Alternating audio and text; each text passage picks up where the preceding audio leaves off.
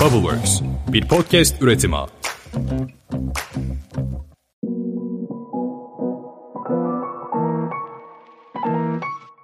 Merhabalar herkese. Start Point'in yeni bölümüne hepiniz hoş geldiniz. Bir hafta ara vermiştik. Ama şimdi olduğumuz gibi eski halimizle, eski enerjimizle geri döndük diyelim. Bugün bir girişimin, bir işletmenin, bir işin aslında en temeli olan iş modeli kanvasından bahsedeceğiz. İngilizcesi Business Model Canvas, Türkçesi iş modeli kanvası. Peki bu iş modeli kanvası nedir? Biraz bundan bahsedeyim. Şimdi 2000'lerin başında yalın girişimcilik, Lean Startup isminde bir akım öne çıkıyor ve bu Lean Startup'ın da yalın girişimciliğinde en önemli değer önerisi bir iş modeli kanvasının oluşu diyebiliriz. Ya aslında iş modelinin bir bütün halinde görmeni sağlıyor iş modeli kanvası. İşin ne olduğunu, gelir kaynaklarını gibi gibi unsurları zaten ilerleyen dakikalarda anlatacağım. Şu an birden girmeye gerek yok. Bir bütün halinde görmeni sağlıyor iş modeli kanvası. Şu an bu bölümü dinlerken sana çok güzel bir önerim olacak.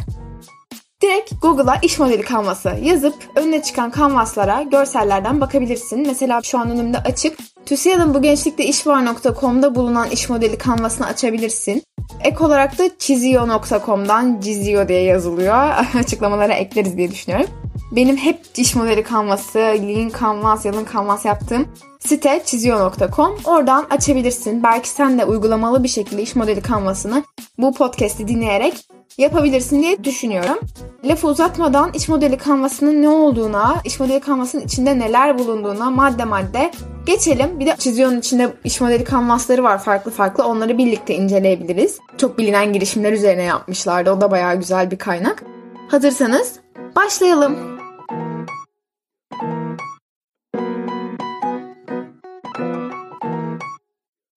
Evet şimdi iş modeli kanvası 9 temel bileşenden oluşuyor. Ben bunların hem İngilizcelerini hem Türkçelerini size söyleyeceğim ki bir yatırımcı sunumu olur, yurt dışına bir yere iş modeli kanvası göndermeniz gerekir. İngilizcelerinin de ne olduğunu madde madde bir şekilde görebilin.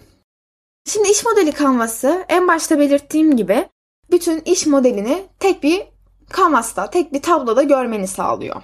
Peki neden bu önemli? İşe çok yalın bir şekilde başlayabilmen için detaylar kafanı karıştırmasın diye sadece işe odaklanmak adına bunları tek bir partide görmek çok çok önemli. Zaten bir hızlandırma programına, bir kuluçka merkezine, bir yatırımcıya sunuma gittiğin anda senden derler ki iş modeli kanvasını bize pdf olarak atar mısın? Zaten bir ekran olur kayıt olma kısmında vesaire. Direkt iş modeli kanvasınızı pdf halinde buraya yükleyin. Burada da tabii ki devreye çiziyor web sitesi giriyor. En kolay iş modeli kanvası oluşturabileceğiniz site kesinlikle çiziyordur. Ben çok seviyorum. Açıklamaları da yanında küçük küçük yazıyor nasıl yapacağınızı. Orada da görebilirsiniz. İş modeli kanvası 9 farklı bileşenden oluşuyor. Burada ilk başta temel ortaklıklar geliyor. En e, sol üst köşede. Bak bu arada şeyden başlayacağım. Soldan, en üst kısımdan soldan başlayacağım. Sağa doğru gideceğim. Sonra bir alta ineceğim. Tekrar soldan sağa şeklinde ilerleyeceğim. Önünüzde iş modeli kanvası açık değilse lütfen şu an açın. Evet, iş modeli kanvası 9 farklı bileşenden oluşuyor. 9 farklı kısımdan oluşuyor. Birincisi temel ortaklıklar. İngilizcesi de key partners. Burada işinizin ilerleyişini sağlayacak, işinizde önemli bir paydaş olan kişileri, tedarikçileri, kurumları, bireyleri, farklı ortaklıklarınız varsa bunları tarif eden kısım aslında temel ortaklıklar kısmı. Yani aslında diyelim ki siz bir e-ticaret işi yapacaksınız. Burada ürünü kimden alıyorsunuz, ham maddeyi kimden sağlıyorsunuz, belki web sitesi altyapısı kullanıyorsunuz, o web sitesi altyapısı kullandığınız site kim gibi bunları yazabileceğiniz kısım temel ortaklıklar kısmı. Ya aslında iş modeli ve girişiminiz için bu kişiler nasıl yer ediniyor sizin şirketinizde bunu da görmenizi sağlayacaktır. Eğer ortağınız varsa kendinizi de buraya yazabilirsiniz. İngilizcesi dediğim gibi key partners. Hemen bunun yanında olan kısım temel faaliyetler. İngilizcesi de key activities. Temel faaliyetler aslında siz işletmenizde ne yapıyorsunuz tamamen bunu anlatacağınız kısım. Girişiminizi işletirken şirketin yapacağı en temel faaliyet. Nereden para kazanacaksınız? Siz şirketin varlığını, ölçeklenebilirliğini devam ettirmek için neler yapıyorsunuz? Gelir kapınız nereden geliyor? Hangi işi yaparak gelir elde ediyorsunuz? Etmeye de bilirsiniz bu arada. Hangi işi yaparak gelir elde etmeyi planlıyorsunuz? Bunu yazacağınız kısım, temel faaliyetler herhalde en kolay kısım diye düşünüyorum. Temel faaliyetlerin altında bulunan key resources yani temel kaynaklar. Kaynak ne demek? İş modelini yürütmek için elinizde olması gereken varlıklar. Elinizde olması gereken temel varlıklar diyelim. Temel kaynaklara. Yani işinizi idame ettirebilmek için diyelim ki yine e-ticaret şirketi üzerinden gidelim örnek verelim. Bu e-ticaret şirketi tişört yapsın. Tişörtü yapmak için bir baskı makinesi gerekiyor.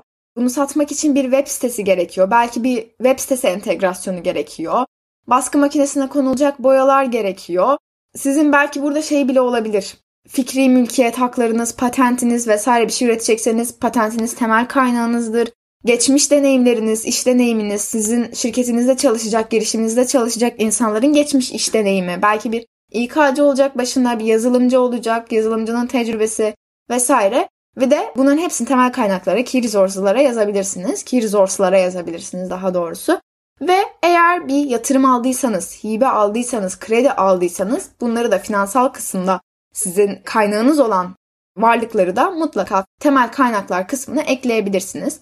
Dediğim gibi sermaye, kredi, hibe, yatırım sizin elinizde başlarken sizin koyduğunuz miktar, ortaklarınızın koyduğu miktar çok önemli. Biz mesela Campy'de TÜBİTAK'tan aldığımız hibeyi de artık temel kaynaklara koyabiliriz. Campy'nin daha önce TÜBİTAK hibesi almadan önce koyduğumuz şey de biz İş Bankası'nın bir programındaydık mesela. İş Bankası'nın bize sağladığı eğitimler bizim temel kaynaklarımızdı. İşimizi yürütmek için çünkü o eğitimlere biraz daha muhtaçtık ve o eğitimlerden aldığımız bilgi birikimiyle biz işimizi yürütüyorduk. Tabii ki bu iş modeli kanvası, business model kanvas zamanla değişebilir. Bu anlattığımda bunun bir göstergesi aslında.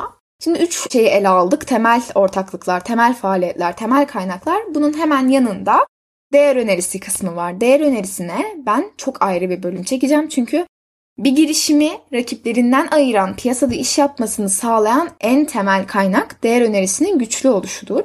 Fakat burada birazcık değer önerisinden bahsetmem sanırım gerekecek. Yani İngilizcesi value proposition.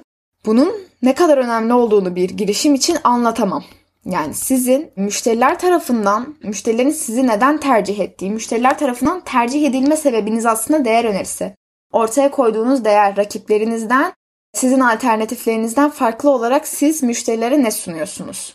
Aslında müşteriye sunduğunuz faydanın bütünü değer önerisidir. Piyasada bir yer edinebilmeniz için değer önerinizin çok güçlü, çok sağlam olması gerekiyor. Mesela buradan bir örnek verelim. Uber ve taksi meselesini ele alalım. Uber şimdi taksilerin yaptığı işin aynısını yapıyor. Fakat neden taksilerden farklı?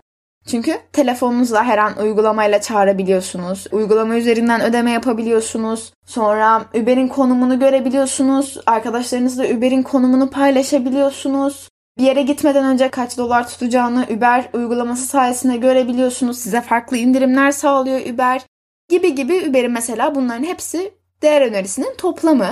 Değer önerisi üzerine gerçekten upuzun bir bölüm gerekiyor diye düşünüyorum. Değer önerisinin yan tarafında iki farklı kısım var. En üstteki kısım müşteri ilişkileri. Aslında adı üstünden belli bunun ne olduğu. Müşteri ilişkileri yani customer relationship sanırım. Evet customer relationshipmiş İngilizcesi de. Şirketinizin farklı müşterilerle kurduğu ilişkinin temsili yani müşteriye yaklaşımınız, müşteriye sunduğunuz değer tarifleri gibi gibi düşünebilirsiniz. Mesela burada bir bankayı ele alalım. Bankanın iki farklı müşterisi vardır baktığınızda. Bir birimsel bir de kurumsal müşteriler. Ve iki müşteriye de farklı yaklaşır. İki müşteriyle de kurduğu ilişki birbirinden çok farklıdır. Kurumsal müşteriye ayrı şekilde yaklaşır. Bireysel müşteriye ayrı şekilde yaklaşır. Bu farklı müşterilere verdiği krediler farklıdır, sağladığı imkanlar farklıdır, indirimler farklıdır. Yani birbirine çıkardığı kart farklıdır, belki kullandığı app'ler farklıdır. Bunlar aslında farklı müşteri segmentleri bankalar için.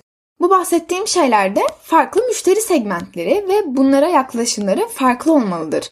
İşletmelerin aynı şekilde sizin de işletmeniz için farklı müşteriler bulunuyorsa, farklı müşteri segmentleri bulunuyorsa mutlaka bunlara nasıl ulaştığınızı, bu müşteri segmentleriyle kurduğunuz ilişkileri bu kısımda belirtmelisiniz. Burada ben şimdi hemen bankanın müşterileri şey diye geçtim hani iki farklıdır. Biri kurumsal biri bireyseldir diye geçtim ama bu bireysel müşteriler de kurumsal müşteriler de birbiri içerisinde çok farklı segmentlere ayrılabiliyor. Çünkü aslında mesela kurumların ve bireylerin bankalara yatırdığı sermayeler farklıdır. Bunlar da bankada sizin farklı segmentasyonda olmanız demektir. Evet, Customer Relationship kısmında geçtik. Bir alt kısım channels, kanallar kısmı. Bu kanallar kısmı hep karıştırılıyor bu arada. Hemen müşteri ilişkilerinin altında kanallar. Yani aslında bu ne demek? Siz müşteriye nasıl ulaşıyorsunuz? Nereden ulaşıyorsunuz? Hangi kanalları kullanarak ulaşıyorsunuz? Yani burada şöyle söyleyebilirim. Direkt değer önerinizi müşteriye sunarken hangi kanalları, hangi iletişim yollarını kullanacağınızla onları müşterilere nasıl ulaşacağınızı tarif ediyorsunuz. Yani aslında burada klasik bir cümle vardır kanallar için söylenilen. Müşterilerinizle temas noktanız kanallar. Campy'den örnek vereyim burada da. Kendi girişimimi hiç anlatmamışım bu bölümde diye düşünüyorum. Campy'nin müşteriye ulaşma noktası kesinlikle sosyal medya, reklamlar veya müşterilere cold calling yapmak, müşterilerle iletişimde olmak sürekli telefonla vesaire. Kanallar kısmına da böylece geçebiliriz. Hemen müşteri ilişkileri ve kanalların yan tarafında da müşteri segmentleri var. Zaten bankayı anlatırken biraz müşteri segmentlerinden bahsettim. Müşteri segmentiyle ilgili de çok ayrı bir bölüm yapacağım. Sizin müşterilerinize sunduğunuz değer önerileri segmentlerine göre farklıdır. Yine bankadan örnek verelim. Az önce söylemiştim. Her müşterinin bankaya koyduğu sermaye birbirinden farklı. Bu nedenle bankanın da müşterilere davranışı, müşterilerle iletişim yolu, müşterilere sunduğu krediler, avantajlar, kartlar birbirinden farklı olacaktır. Burada bir örnek vermem gerekir.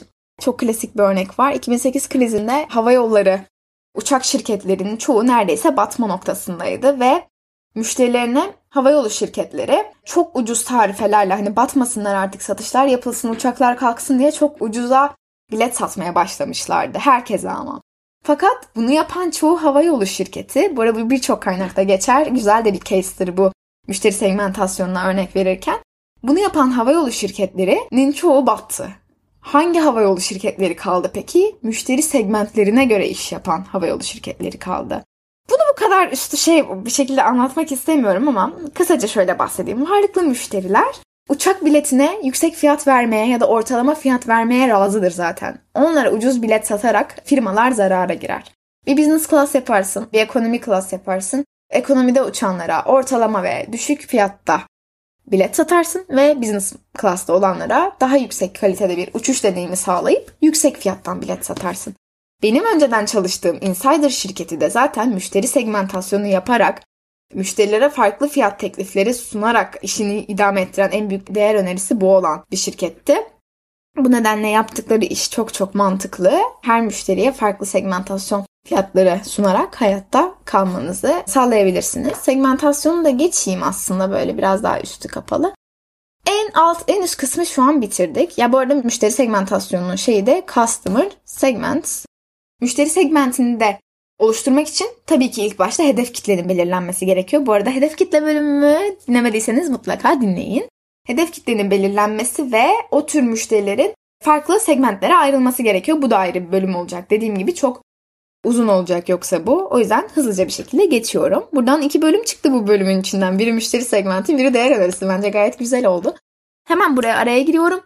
Podcast'i, Start Point'i lütfen arkadaşlarınızla paylaşın. Çünkü bilmemiz için çok çok önemli.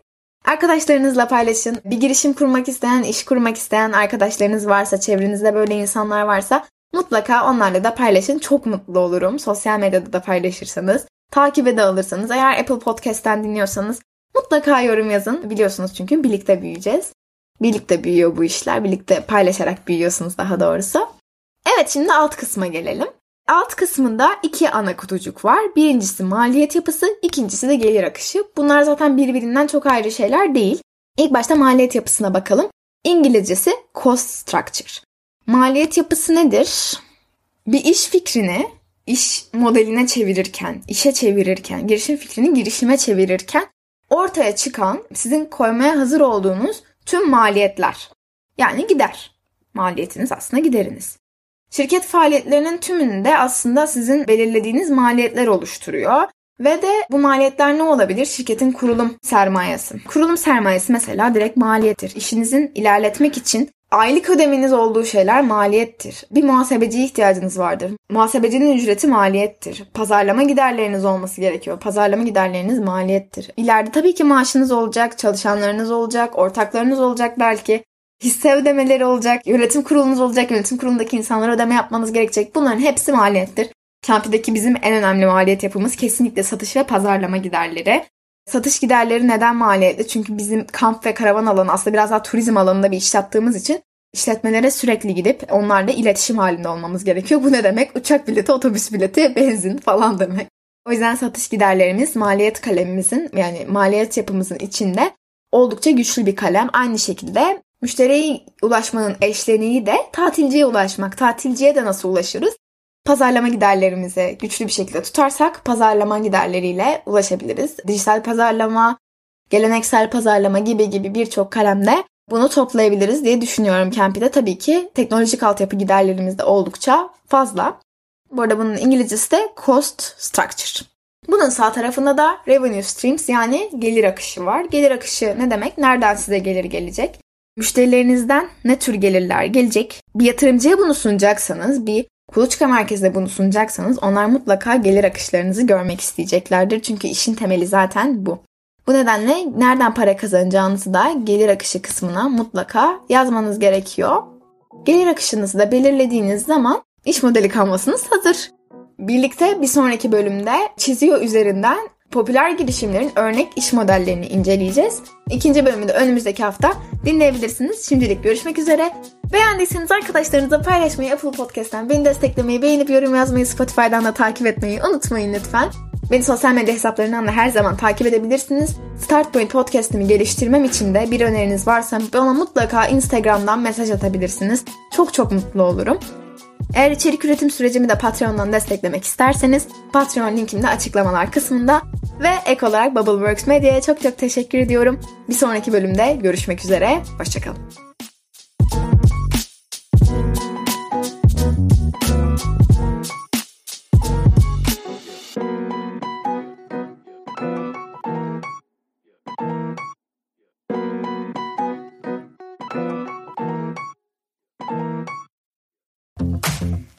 Bubbleworks bir podcast üretimi.